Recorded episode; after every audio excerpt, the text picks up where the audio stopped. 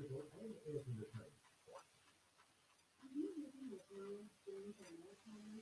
The insights pretty resources that bring to the rescue you. The recent time you visit Japan is a new kind of formula to the least of lives needed and rescue you. In particular, new information from Jimmy Sanders. The insights time you visit Japan is a new lifetime setting. I've never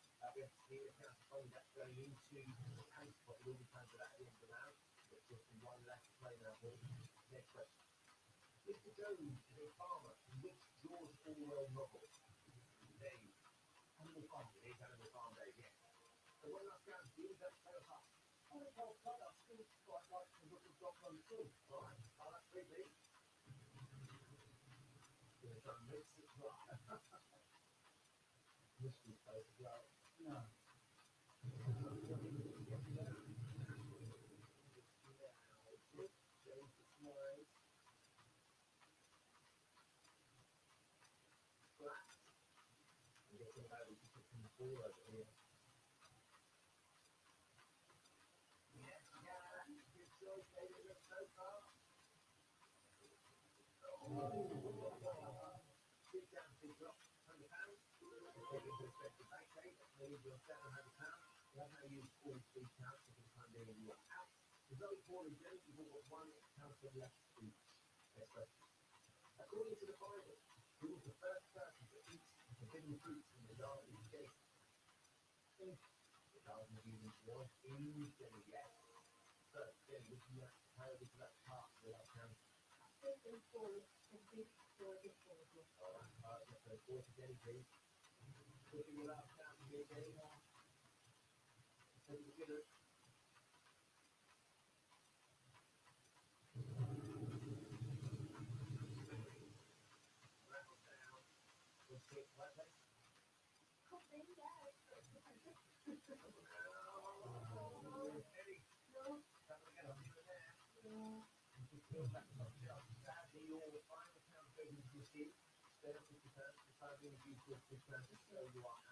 It's very important that you now because it for that We next question.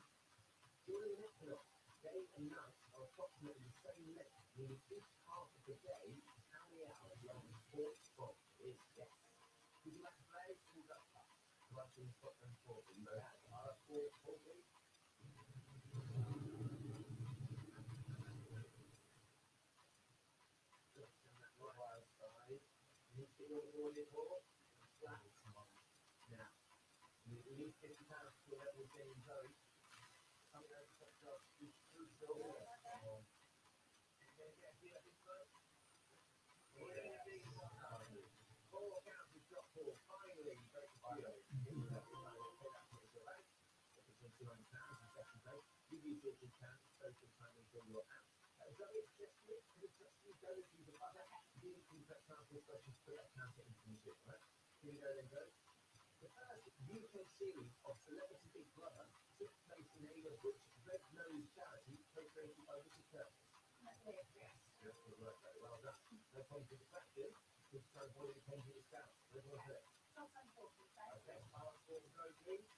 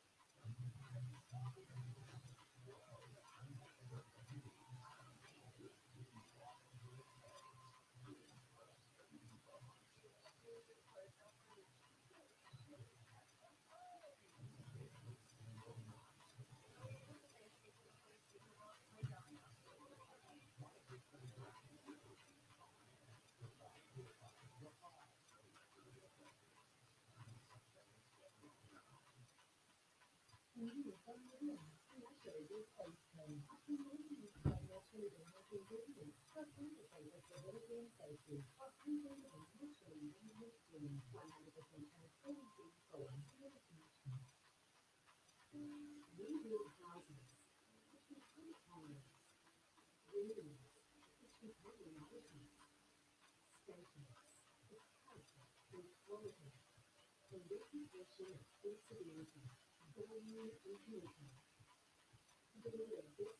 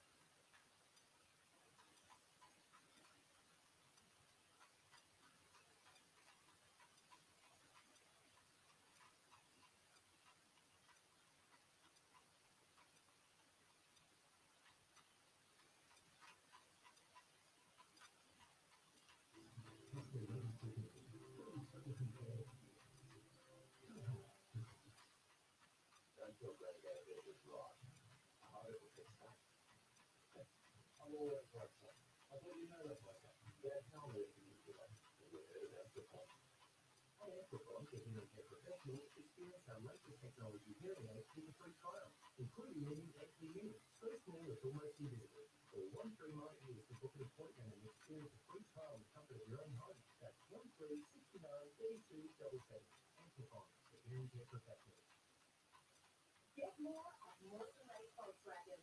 Suddenly right from the end of financial year sales, get great deals on new Volkswagens now. More stock has just arrived. Plus, locate demos for immediate delivery. If you're impressed with our sales team, you'll love our service department.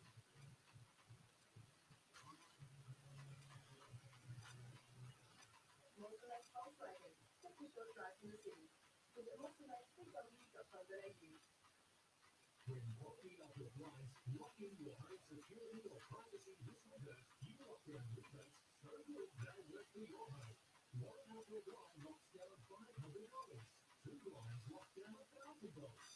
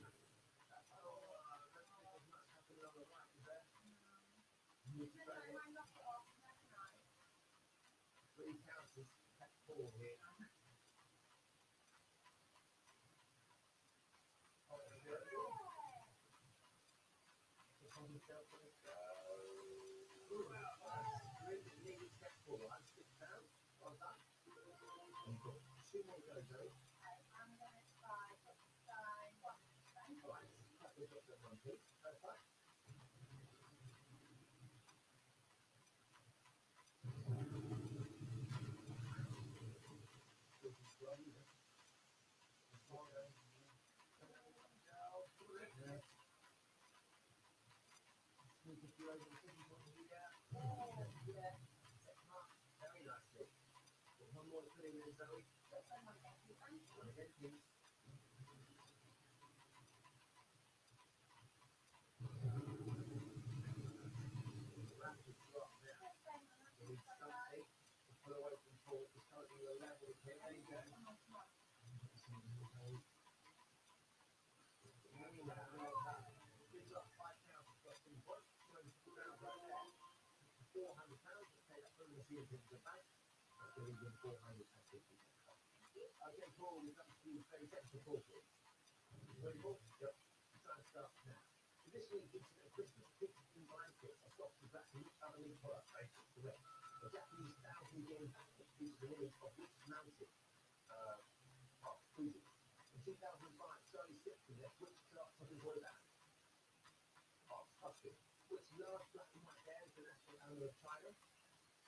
and a threat.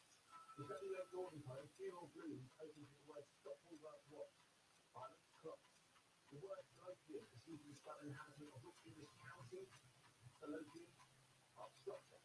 Two great guns you in there, Paul, but I have Two down. So what do I try and do? 250 pounds find out the pet code. How you can I'll probably skip the book on first. But then I'll let you.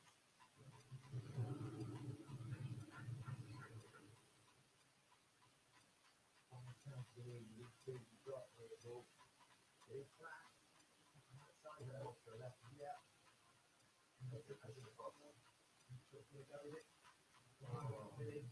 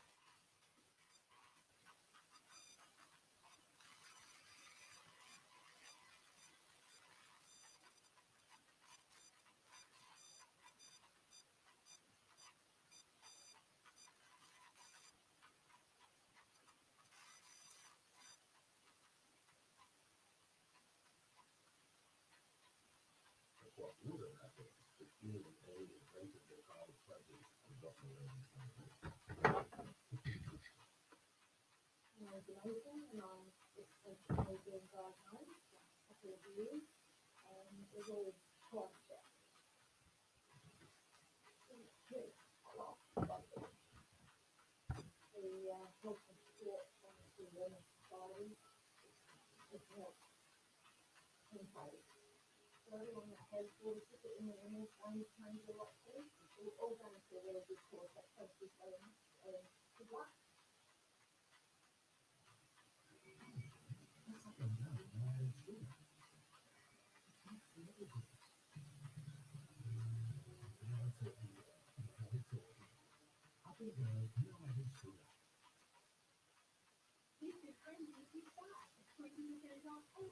you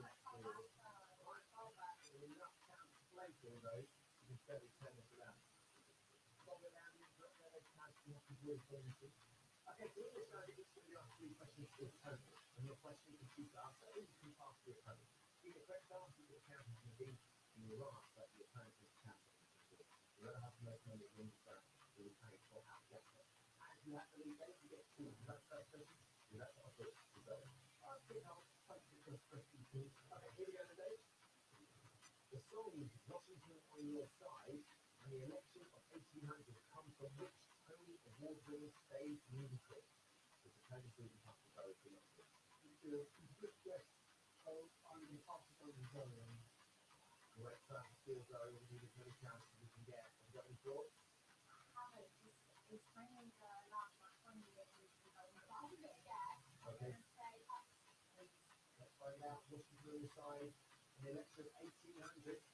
Are they from half distance? No, from Hamilton. They're from Hamilton. Tough the year. you know, you You You know,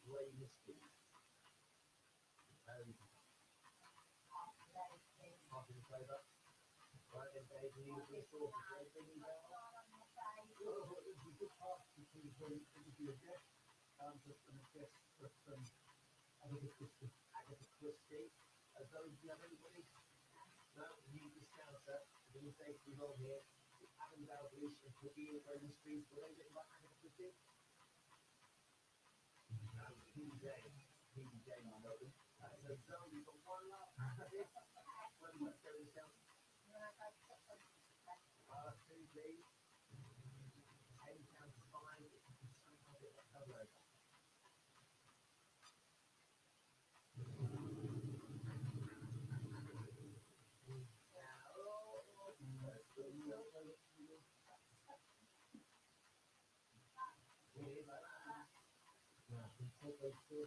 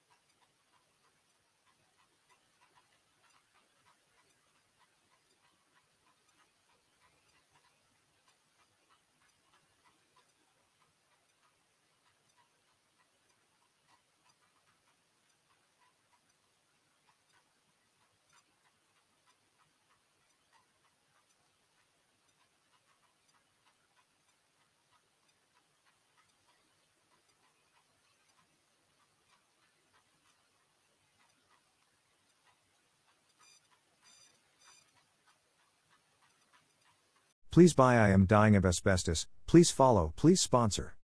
Final. In the name of the Father. Chapter 1. My father did not admit to having a past. The story of his early life was a mystery lost in his lack of words and an inability to expose anything that could be vulnerability, humanity, or even kindness. My mother would eventually and begrudgingly supply me a few details, but this only went on to provoke more questions. He was an enigma to the end, leaving no suicide note, no apology, and no peace for those who survived him. I am only certain of one thing. My father's hate for me was virulent. The dynamic of the real family is rarely the all encompassing love of the fairy tale or the softness of the detergent commercial, but my family was extreme by any standards. Violence was our currency, and the absence of genuine love left a void that was filled with darkness, betrayal, and humiliation. We were an Australian family, and Australia was an uncompromising place in the 60s, or at least that is how it appeared to me. We were told we were growing up in the lucky country. We were told we could achieve anything through hard work and spirit, yet at the same time, I was being brutalized and made to feel worthless by the people I loved the most. It would happen at night. I was small for my age, a premature twin, the smallest to survive in Victoria at the time. I was easily carried out of the house and into the garden by someone of my father's build. He would be drunk, clumsy, and rough. I would be hastily stripped. My clothes were torn from me and I would have to stand defenseless and naked in the yard. I would have to take my chances. I would not wait to see if he would stop at the humiliation and spare me the violence, he never did. I would take advantage of his drunkenness and feel for his grip to loosen or slip and then I would go. I would run through the neighborhood to escape the attack. Was I worried about the neighbor seeing me naked? Hardly, this had happened so many times before. I knew what it was to run barefoot on cracked bitumen that was baking from the day's biting sun. I knew running naked in the near freezing winter nights too. I knew what it was like to be running for your life. I spent a childhood running the streets and I've spent a lifetime escaping my father. My father was born in South Australia in 1929. He was the son of a prostitute and born out of wedlock. He must have not known his father in any meaningful way, but he will have had suspicions about the one hundreds of men who visited his mother's house. My father had inherited a large build, olive skin, deep brown eyes, and tremendous capacity for anger. My father's hair and mood were black for his entire life. The earliest photograph I have seen of my father is him as a boy holding a black dog. He had a patience with animals that he was never able to show to people. He was tall and skinny with a mop of black hair. This child would develop into a man of 6 foot 4 with a powerful build clothed in skin scarred by the Australian sun. He was mutilated emotionally and carried a pain that could infect anyone in his vicinity. His hands would grow to be huge, always at least twice the size of mine, yet he was quite graceful in his movements and well kept. He was clean shaven and took pride in his appearance. At home, he dressed in casual jeans and shirt, and he insisted that they were clean and ironed, which meant my mother would often discover lipstick stains on his collar. A fight would then ensue with the devil rising into those brown eyes and consuming the man. My father's childhood was as fractured as any other part of his life. He would always be on the move, change jobs and locations and even personalities, but his consistent companions were alcohol and misery. He was Chris and Robert Sheriff, the same name he gave me. He left school early and worked a succession of tough, unskilled jobs. He was a station hand and a fruit picker and went from one manual labor to another building calluses and emotional hardness. The one anecdote I know from his youth is an incident where he nearly drowned. At age 9, he was pulled from the water at Port Pirie. Pirie was and still is a small industrial town in the shadow of grain silos and a lead smelter, about a three hour drive north of Adelaide, where grain shipping and industry had called for unskilled immigrants to come and build a town. All of life in Pirie takes place with the backdrop of the smell of sulfur, a soft scent of hell from the lead smelting process. One day, my father fell into the water that carried the grain ships and plunged toward oblivion in the waters that reflected the belching chimney stacks. A man walking past at the time saw my father fall and dived into the water to save him. The story made the local press where it describes my father's savior as a hero. This stranger's act has ensured 35 descendants. I exist because of him, my children and grandchildren, my great grandchildren, my sisters, my beloved twin brother were all offered a chance of life because my father did not drown that day. But I wonder if my father had any appreciation for his rescuer in those bitter and soulless years he lived until he decided to meet his maker at his own hands. Though my father's history was patchy, my memories of my own childhood are not. The sight of his near death became significant for me as a young boy as he took me there to teach me how to swim. Father's lesson involved throwing me off the jetty with a grin on his face. I had sunk in the same waters he had, in the shadow of the same industrial chimneys and the runoff of the same toxic processes. I did not have a hero on the banks poised to save me. I would have to save myself. I had already learned by this stage that I would have to fight to survive him, and I swam for the surface and pulled myself out of the water despite him repeatedly. I have an image of my father, when he was outside the house, as a well dressed man, a man who wore gray pants, a white shirt, and a two tone brown and gray jacket that was considered respectable at that time. He was always drinking. He drank West End long necks at breakfast time. He had three cartons at home every week, but that was nothing to what he drank in the pub. I think my mother had tried to get him to cut back once, but she was never foolish enough to suggest it again. Every image I can conjure of him has him glass in hand or glass to lips. People feared him. He dominated every space he entered, and other people, even adults, were as affected as me. He had a dark energy, a belligerent nature, and he would live life with a dangerous soundtrack of his beloved country music or loud rock and roll. Our house echoed with the sound of Johnny Cash and Hank Williams. It made me hate county music, and I am only starting to get over my aversion now. The neighbors were always scared of my father. Wherever we lived, he created an empire where his actions were uncriticized for fear of violence and retaliation. All our neighbors witnessed my humiliation plenty of times.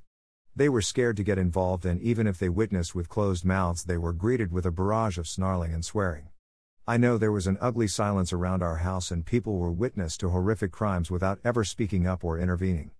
I do not carry any resentment for those people. This was a time when men were masters in their own house.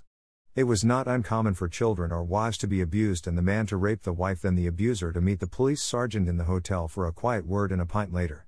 In the early 60s in Australia, there were no safe houses, no campaigns against domestic violence, and a belief that a family was a man's property. I think there was only one occasion when an adult intervened on my behalf.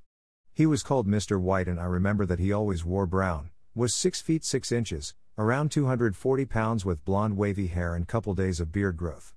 He was solid as a shit house that used to be at the back of Auntie Blanche's and Uncle Albert's house. Mr. White was briefly my savior, my man on the shore who saw my fall and dived in to save me. We lived on Hargrave Street in Northfield at the time, and Mr. White was a neighbor who tired of my father's version of childcare and belted the crap out of him. The police arrived just as he was walking due east, and we never saw Mr. White again. This was a rare adult intervention on my behalf. An act of violence that did not teach my father a thing and did not save me from further abuse. As I have said, I am not angry at the witnesses who did not come forward or the authorities that did not protect me. People knew right from wrong, but unless you were Mr. White, you were not armed enough to take my father on. Justice was only available to the physically strong, and often my father was by far the strongest. My father was an advocate for the merits of physical strength. He hated my smallness, my frailness, and my inability to hurt the same way he could. He systematically set about to teach his children strength and suffering. He would fill two buckets with water and tell me to stretch my arms out. I knew to do as I was told, and despite knowing what was coming, I would always do exactly as he asked. When my arms were out and steady, he would loop the bucket handles over my wrists and demand that I hold them there, straight for as long as I could. I would hold the buckets, my arms screaming with pain, desperate not to disappoint or spark the anger of my father. He would watch me and justify his actions with the defense that he was driving me to be healthier and more vigorous. This was the start of my father's torture and it began when I was six years old. I have other recollections of this early abuse. He had caught me swearing and decided to chastise me to teach me a lesson. He took me outside and removed my trousers and underwear. He then put me over his knee and beat me with a garden hose. The strokes were so violent that I was left with blue and red strokes over my backside, and sitting down was impossible for the coming week. These memories are vague and without detail, but I recognize them as the start of patterns of abuse that would culminate in broken bones, emotional damage, and a world of hate that not everyone would survive. My mother met my father in 1952. He was working for the RAF, and she told me it was love at first sight. I believe that she did love him before they were married, in that moment when he first arrived in her life and before she really knew him. He was tall and good looking. Her family had been extremely strict, whilst his upbringing was wild and libertarian. She must have seen him as a glamorous escape. In 1953, they married. She told me that all his mates came, and he joined them in getting very drunk. She was appalled, but she must have known that alcohol and my father were synonymous by then. His heritage was beer soaked, with his mother being a heavy drinker and the addictive gene being passed on to me. I wonder if she knew how tormented her new, young husband was. I wonder what sort of life she had dreamed of and if she thought that my father could bring her happiness.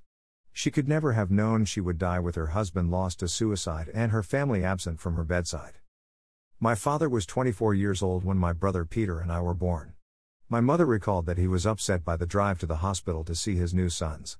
It had been an inconvenience to come to visit, and he was happy for her to know it. I can't remember much of those early years at home with my mother and brother, but that is no reason to assume they were comfortable or without incident. My father would often remind me that he had hated me from my birth. He told me that he wished I had never been born or had died in childbirth on many occasions, and it was like I had been born into his hatred and lived there my whole life. His insult to me was that I was fucking stupid. He would use that insult for my entire childhood, and it did the damage he required. My father's need for destruction was always going to end with his own. We were just lucky he could not take us with him. He had been known to come home drunk with a can of petrol and threaten to set himself, the house and us alike. His pain was not a personal matter but something everyone else had to pay for. At night I would lie awake waiting for him to come home. I was terrified by the cast of the streetlight outside my room. It would reflect in the dark of his eyes if he came into my room. It would make him look like the demon he was and convince me that this small industrial town was a corner of hell. He would stalk around the house brooding over something that happened that day, last week, a month ago, or not even at all. He would look for his target my mother, my brother, my sister, or me. Then he would punish, seek vengeance. All his misery and hatred and disappointment would be played out on his victim. Often, I was that victim, the focus for his spite. Everyone was terrified of this man, and I became a scapegoat. My father once told me he was more frightened of me than I should be of him. Perhaps therefore he reserved a special hatred for me. I can remember his hand around my throat, his thumb on my Adam's apple. Four or five seconds of pressure is all it will take he would say. Perhaps he was promising to end my pain as well as his. I know my mother blamed me for things she did. She stole money and blamed me. She even buried $2,000 in the garden once and dad went over it with the lawnmower. She laid the responsibility with me. She was just trying to avoid another rape or beating. And so the violence continued. We moved around Australia taking my father's misery and torture with us. I was beaten by my father at the pie cart. I was beaten by him in the street. I was beaten at home. Fists and abuse were the landscape of my childhood as much as the hot, dry summers and crabbing down at the jetty. Days out with my father were tours of the hotels or waiting in the car outside a brothel.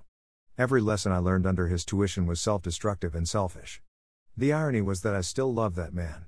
He was my father, and I was his son. It would take a particularly brutal assault to give me any chance of escape, and once again, my rescuers would not be hauling me out of the water but dragging me further under. I would not be able to take a breath for some while. Mother's Love. Chapter 2. In defense of my mother, she was a dreamer. I understand that now that I have made it to adulthood.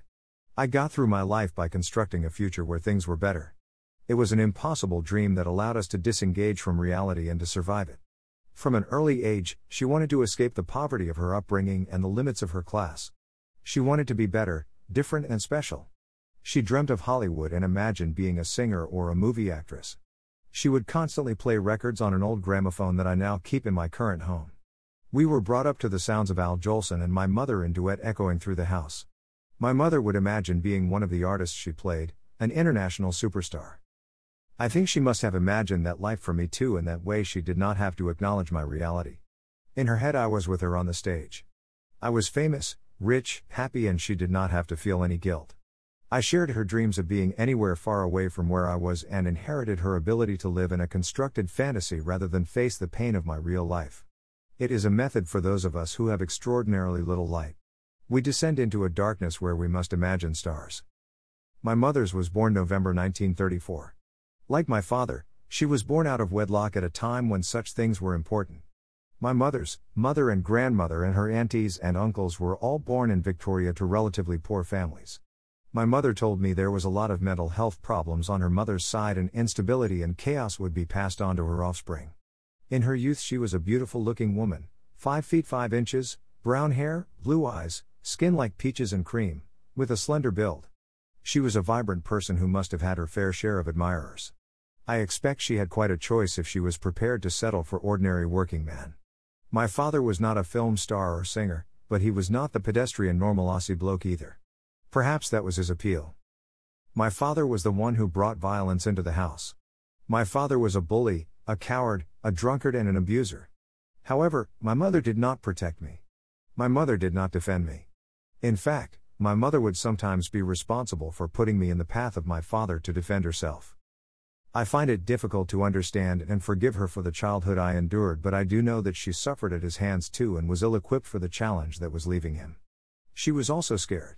She suffered both physical and sexual abuse from the beginning of their relationship, and this is a time where safe houses and domestic abuse prosecutions were unheard of. Perhaps if my mother had a better connection with reality, she would never have entertained my father, but finding herself married and pregnant, she was content to withdraw into fantasy and let her children take their chances. My mother and father originally put down roots in Victoria, and our first home was in a little town called Laverton. We lived in a rustic red brick house with a flat silver roof that reflected the sun, so you could always see our roof from the bottom of the highway. I remember a large lounge and the floorboards that creaked. All the sounds of that time are fearful and ominous. There was the sound of a howling wind out in the backyard that often accompanied my play, and there was the sound of my parents fighting from tea time to midnight. It was the backdrop to my early childhood, the score of a horror movie. If my parents had a honeymoon period, then it was well and truly over by the time I was born. I was born 10 to 25 p.m. 8th of July 1954 in Carlton Hospital, Victoria, one of twin baby boys, my brother Peter being born 10 minutes later. We were premature, and you could hold us in one hand as we were exactly 2 pounds each. At that stage we were the smallest children to ever survive in Victoria. Mother was only 20 years old. At one stage she would have 5 children under 8 and that was very nearly 6 if not for my baby brother's death. Mother had to go hospital each day to express milk as we were in incubators for months before we could come home. Mother said that father always complained about driving her to the hospital each day as he was tired from work. We were born into resentment and when we came home, we would have to be fed every 3 to 4 hours. Father never ever fed or changed us, so mother had to deal with two babies on her own because he was working or sleeping. To give my mother's story some context, you would have to understand Australia in 1954. I have said before that Australia was known at this time as the lucky country. We were about to see an economic boom. The Second World War had finished nine years ago, the Korean War had ended the year previously. Everyone was your friend, you did not lock your doors. People would go to the football, cricket, tennis, races, and the beach. Life was good, life was fun. Young couples would walk along the beach, hold hands. It was optimistic and innocent. The hotels would shut at 6 p.m., and the men, boys, could not drink or vote until they were 21. This was a country built to raise a family, to prosper and live. My mother must have felt very outside of this idea when she brought her children home to a man who hated them. She told me from day one he resented me. She recalls him throwing me around the room. I was the firstborn son and the focus for all his rage. I was her little soldier, but instead of intervening, she used me to provoke my father. She admitted to finding ways to torment him, she would tell him she hated him, and his response would be to run riot, scream, rant, punch doors and walls. I was a mummy's boy, but my mother was also lighting the fuse that would explode and end up destroying my childhood. I must ask myself what she had ever seen in this man.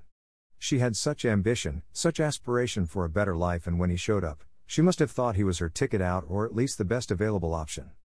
By the time I was born, I feel she knew what sort of ride she was in for. She knew she was ascending into the twilight zone, a version of hell she could not escape, but it was too late to turn back the clock. She had to learn fast how to control those events, and when she realizes, she could not have decided that she must at least survive. One of her strategies must have been to sacrifice me. I remember my mother would steal out of my father's wallet and blame it on me. As ridiculous as it sounds, I was the suspect in any theft from about two years old. I had no need or understanding of the pound notes, but still I was the scapegoat. They would fight, and mother would pry me to be quiet to not speak about witnessing her helping herself to the money, and this is how she survived. Playing games and pitting family member against family member was her tactic in the war that was our home life. There was a time when she did intervene in a beating. My father had been hitting me and she had gone to the kitchen to arm herself with a knife. She told him to leave me alone or she would kill him. My father then wrestled the knife from her clutches and then turned it on himself. He then had challenged my mother to push it into him to kill him. I remember seeing the hate in her eyes, and I do remember that she did try to stab my father, but after egging her on to kill him, he resisted. I believe she really meant to do it, and I know she must have wanted to. My mother knew from an early age I would run away. She told me so. When I did run away, I could really take the opportunity to get lost within myself and would pretend my parents were the right people, real people, good people, and loving parents. My physical absence made it easier to indulge my emotional absence. I was as lost as she was. Her real world was full of emptiness. As I grew, she showed less and less pity, less remorse, and she tried hard to manipulate all situations to her advantage. She seemed to give up on the real world and only exist in her fantasy. She was unable to stand and protect her children from the beast. She was unable to leave. She would let this monster torture and subject his son to a terrible childhood. Her decision to accept this existence for her son could be read as loyalty to her husband or fear for her life, but it was just weakness, I desire to live in fantasy rather than face the truth. Do I hate my mother for her inability to protect me? No, I love her. She was my mother. I have one recollection of her happiness, and it came in 1977 at my father's funeral. I swear that she cried tears of joy. She had survived her marriage to this man. Near the end of life, my mother had significant brain aneurysms, and this resulted in the need for major surgery.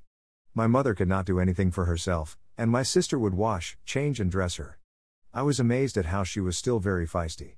My mother had experienced one of the toughest lives you could. Her body was three quarters useless, and yet she still had spirit. Certainly, my mother was not a good mother, but she was a survivor. She had lived a nightmare, withdrawn from it and passed it on to her children, but she did manage to retain part of herself in doing so. I did not go to my mother's funeral. I was told of her death sometime after it happened. I did bring my mother's ashes back to my house though. I walked through the front door and the hair stood up on my neck. Above my bed was a picture of Paris with the Eiffel Tower prominent. That day, my wife had been to buy a quilt set and had returned with the pillows, cases, and cover each having the same picture of the tower on them. My mother had come home in a box with the same image on. Was my mother trying to communicate with me from the grave? Was it coincidence? It may have just been a reminder of how we had both survived by creating similar fantasies. I was left shaking, and all the memories of childhood came rushing back to overwhelm me. I started to float, leave my body, and engage all the coping strategies I had created to survive my childhood. None of us escape unscathed in the end. Boiling Point. Chapter 3. Our unhappy family suffered tragedy in Victoria. My parents had gone on to have another son two year after I and my twin were born, and he had died. I recall him as a happy, healthy baby with three teeth, and I remember trying to stir him from his sleep and his refusal to wake up. I was the one who found my precious little brother lifeless, and I always felt there was a lot of anger towards me from my father as if my discovery was somehow linked to responsibility. Perhaps my face just carried a reminder of the pain of losing a child. I just knew I felt my grief at the loss and a little extra too. I also always had doubts about my mother's possible involvement. She was tired, broken, and struggling with the children she already had. Was it impossible that she snapped? My parents were left with three sons and one daughter, and in 1960 they packed us into a car and moved us to South Australia. The journey would take two weeks with father drinking heavily and then driving in short bursts. The destination was Port Pirie, where his mother lived. As far as I know, the move was prompted by a combination of a few things. Father had enough of his job, and he wanted to be around extended family. We did not ask for any sort of reason and spent the journey staring out of the car window or waiting for him to wake or sober up so we could get on the move again. Pirie is still a tough industrial town. It has probably changed very little since my arrival. I recall my first sight of the landscape and the skyline being dominated by the huge wheat silos as we hit town. There was also the smell of the lead smelter, the air always with its ominous touch of sulfur. This was the setting for the most significant event in my young life and my descent into a personal hell. I did not know what I was in for, but I was not naive enough to think life was going to be wonderful from now on. Moving to Pirie did give us the opportunity to be around family. My grandmother and great grandmother lived there, and I had aunts and uncles. We could have had freedom as simple childhood with a wide circle of connected adults. I was not convinced by the idea of an extended family, a community where I could grow in a safe and supportive environment. I am not sure what fantasy my mother was moving to, but I had developed a sort of cynicism. I was already a damaged child. I would pinch myself, hit myself, and leave bruises over my body. I would like to bang my head hard and try and hurt myself. I would hide under my bed when things got tough. If anybody had looked at me, they would have seen that I was not a happy, normal young boy. I do remember playing out in the garden at the house in Pirie with my brother and twin, Peter. I did have some simple childhood pleasures and all of these happy childhood memories are populated by Peter and me. We lived behind a bakery on Swift Street and occasionally we would get treats from the baker. He would give us cakes and biscuits and we would be at the height of luxury and indulgence eating the sweetness out in the garden. I also remember my one and only time on a horse when I and Peter had mounted one briefly in a field before it galloped off and ejected us over a fence. The street was still old fashioned housing with outside toilets and little in the way of real luxury or modernity, but to my young mind it was an exciting, vibrant place as there was a siren from the smelter that sounded every hour on the hour, and we could hear it from our house. The good memories are rare, and those times are hard to recall. Pirie did not offer me any more of a childhood that Victoria had done. I was already terrified of my father. I would shake, wet myself, and even shit myself in his company. I did not know exactly why I was so scared, but later my mother told me about incidents with cigarette butts held on my arms and legs when I had been younger in Victoria. Even if I had not retained all the details of what he did, he was still a figure who promised pain and fear, and I knew that he had a dislike for me.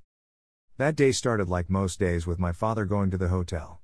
It was early in the summer of 1961. He was working on the railways at the time but must have taken some time off to go drinking. Some of his friends from the RAF had come over from Victoria to visit for the week. Mother thought that he might have been playing cards and lost a lot of money. He came back to the house with a smirk on his face and immediately embarked on a sustained beating that would cost me bones and teeth. I was in the backyard playing. I remember it as a sunny day. I think I remember him coming in the house. I would have said hello, Rob. As I never called him dad. He called us all into the house, and all of us kids were assembled in front of him. He was swearing and punching the walls and shrieking like a lunatic. My siblings were faster than me and took to their heels to escape. My father managed to catch hold of me and declared that if anyone tried to help me, he would kill them. The attack was ferocious and epic, my father's masterpiece of domestic violence. Other family members have described the events of that day spanning as much as seven hours. During my assault, mother had time to save the other children by taking them through a gap in the fence to a neighbor. My uncles had also tried to intervene and showed up at our house, but my father had said that if they went to my aid, he would kill me.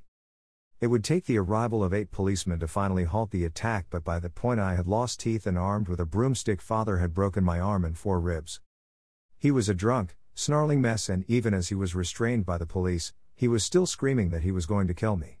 I called him a bastard that day, and when I did, he spat at me. The police began to hit him, but even that did not wipe the look from his face. When the police had arrived at the house, I had been hiding under the bed. I was covered in shit and piss, shaking and refusing to come out. I was seven years old. It took the police close to an hour to talk me out from my refuge. My mother was also trying to get me to emerge, but I ignored her, avoided her touch, and would not respond to her at all. When I did come out, it was to the arms of a policeman. I had more faith in the treatment I would get from a uniformed stranger than anyone in my immediate family. The police took me to the hospital, then back to the police station where they stripped me of all my clothes and took photos of me naked. I then went back to the hospital. The photos were to be used as evidence but in the end were considered too horrific to share.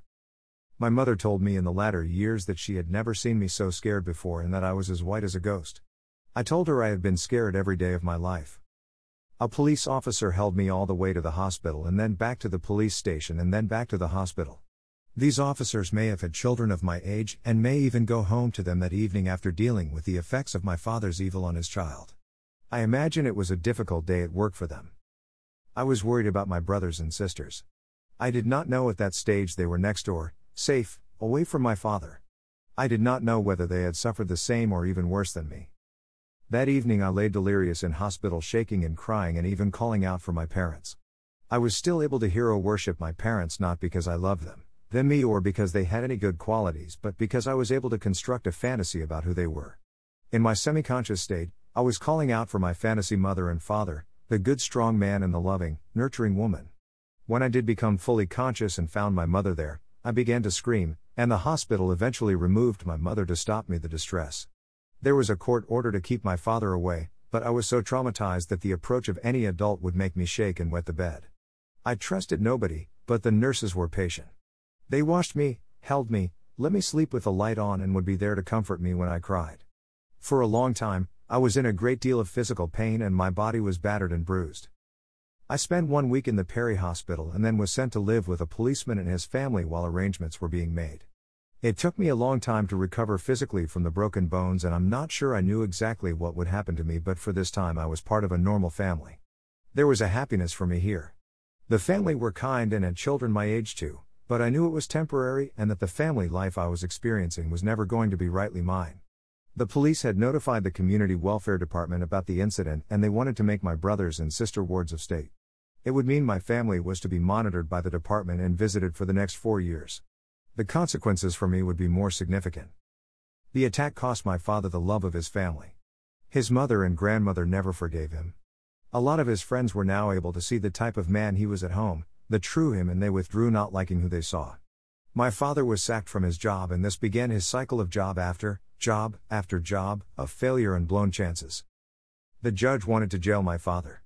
He described him as a vicious creature. I still have the cutting from the local paper with the judge's quote. My father had also admitted to two other counts of violence against me. It turned out that he had been arrested for violence against me on two previous occasions in South Australia. My mother pleaded to the judge for leniency, perhaps for his sake or perhaps for herself. She pointed out that he was the breadwinner and that she had given birth to my baby sister and that she had other children to support. The judge heard her appeals and fined my father 50 pounds. This was a lot of money in 1961 and it would have caused the family great hardship to pay it. I recovered my physical health whilst in the care of the police, but I was far from undamaged. My ability to trust, to love to know happiness was starting to erode, and at seven years old, I needed support, and so the authorities decided that I needed to be removed from my family and placed in the safety of the state. I was driven by three policemen to the Glandore boys' home, and I am sure they thought they were delivering me from evil. I was to be protected from my father and placed in the care of professionals who had the experience to bring up a fragile little boy. Out of the frying pan. Hello. Robert Sheriff Brain. If you ever have writer's block, do what I do let your fingers do the walking and your brain do the editing. I don't believe in writer's block. Never use the words can't or if or, but they should not be in the dictionary. Robert Sheriff Brain. Robert Sheriff, my books are selling online. Please see information on this page. Robert Sheriff, author Nobody's Home, you can buy online. Hello, I am a stolen generation child in 1961. Ward of the State of South Australia 1961. Indigenous on my mother's side. As a child, I suffered from domestic abuse and sexual abuse. Amazing grace. Stories are powerful. When shared, they can heal, strengthen, and inspire. The stories that people share are based on what people have gathered from life experiences, and the most powerful forms of stories are stories of resilience. The word resilience itself is a demonstration of the ability of a person who bends in situations but does not break. One thing to say there is no such word as cannot, set yourself goals. Do not blame others for your mistakes. And do not use the word, if, in 5 years, 10 years' time, do not say to me, if only I had done that or this. Your choices then you must grasp at both hands. Life is a journey of endless struggles, and there are lots of life experiences that push people to the breaking point. But how people react to those situations is what the word resilience stands for. When talking about resilience, such stories not only inspire other people with the same situations to not give up, but it also helps people in raising their voices and coming forward to seek justice. People who are victims of wrongful acts such as harassment, physical, and sexual abuse are pushed to a level of extremity where getting out of the situation seems close to impossible. It is not uncommon for victims to get tangled in self blame, self harm, and ultimately, suicide. When they see no way out of their miseries, they surrender to substance abuse, take drugs, and take other medication. However, when victims see people sharing stories of their struggles, their hope is naturally increased. There are many people in the world who are living examples of resilience, including Oprah Winfrey, Robert Lloyd Sheriff II, and many more. Robert says he was not a victim. What happened to him as a child was not his fault. Robert Lloyd Sheriff, a fighter. Born on the 8th of July in 1954 at 10 to 25 p.m., Robert Lloyd Sheriff II opened his eyes in Victoria, Australia. The hail was hitting the 10th floor window with such force that the hospital staff thought the windows would break right open. Then at that point, things were only going to get worse for Robert since the beginning. He was born prematurely and weighed only 2 pounds. Robert was born with a twin brother Peter born 10:35 p.m., who was killed in a car accident in 1986 people were in the car they all died.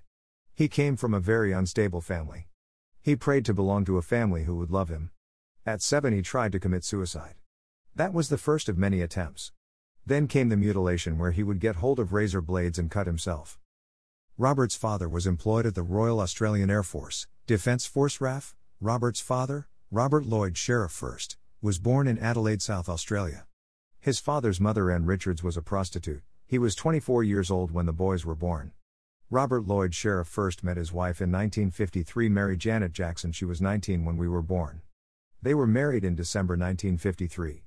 They would go on to have six children. Johnny died from cot death in 1956. He was buried in an unmarked grave, Melbourne, Victoria, Australia. Robert's great great grandparents were from Scotland. Robert's second father, Robert I, was not very well educated. Robert his mother, Ann Richards, was a prostitute by profession. Robert Lloyd Sheriff I was an alcoholic and beat Robert and his brother regularly and raped both sisters. He might have been angry because his mother was a prostitute, and of all the 100 s of men he would crave for a father. I saw a photo of my father as a boy, and I think the only thing he ever loved was his dog. I know one thing he could never beat her at an argument or outdrink her under the table, she was fucking tough. Then at age 7, Robert II he was beaten so severely that he got his four ribs and his arm broken. Robert II was admitted to the hospital in a serious condition. In 1961, the judge called Robert's father a vicious animal. They then took Robert away from his abusive father after the incident and was made a ward of the state of South Australia. The judge on the day also finds my father to make sure it hurt his hip pocket. To me, in a way, my father reminded me of someone who craved love. Someone without any morals or thought behavior was something you ate. The next two pages is my father Robert first to a T. If you have no morals, you do not have any concept of right and wrong behavior. If you believe your behavior is right and society believes your behavior is wrong, you have a difference in moral beliefs. Morals are your personal beliefs about what is right and wrong. A natural feeling that makes people know what they are right and wrong and how should behave. Some people believe that the increase in crime shows that society is losing its moral compass. A study on human behavior has revealed that 90% of the population can be classified into four basic personality types optimistic, pessimistic, trusting, and envious. However, the latter of the four types, envious, is the most common, with 30% compared to 20% for each of the other groups. My father Robert I also lacked any Christian beliefs and might have though Christian to be fools. So, therefore, he had no one to answer to just himself and he could please himself regarding his actions.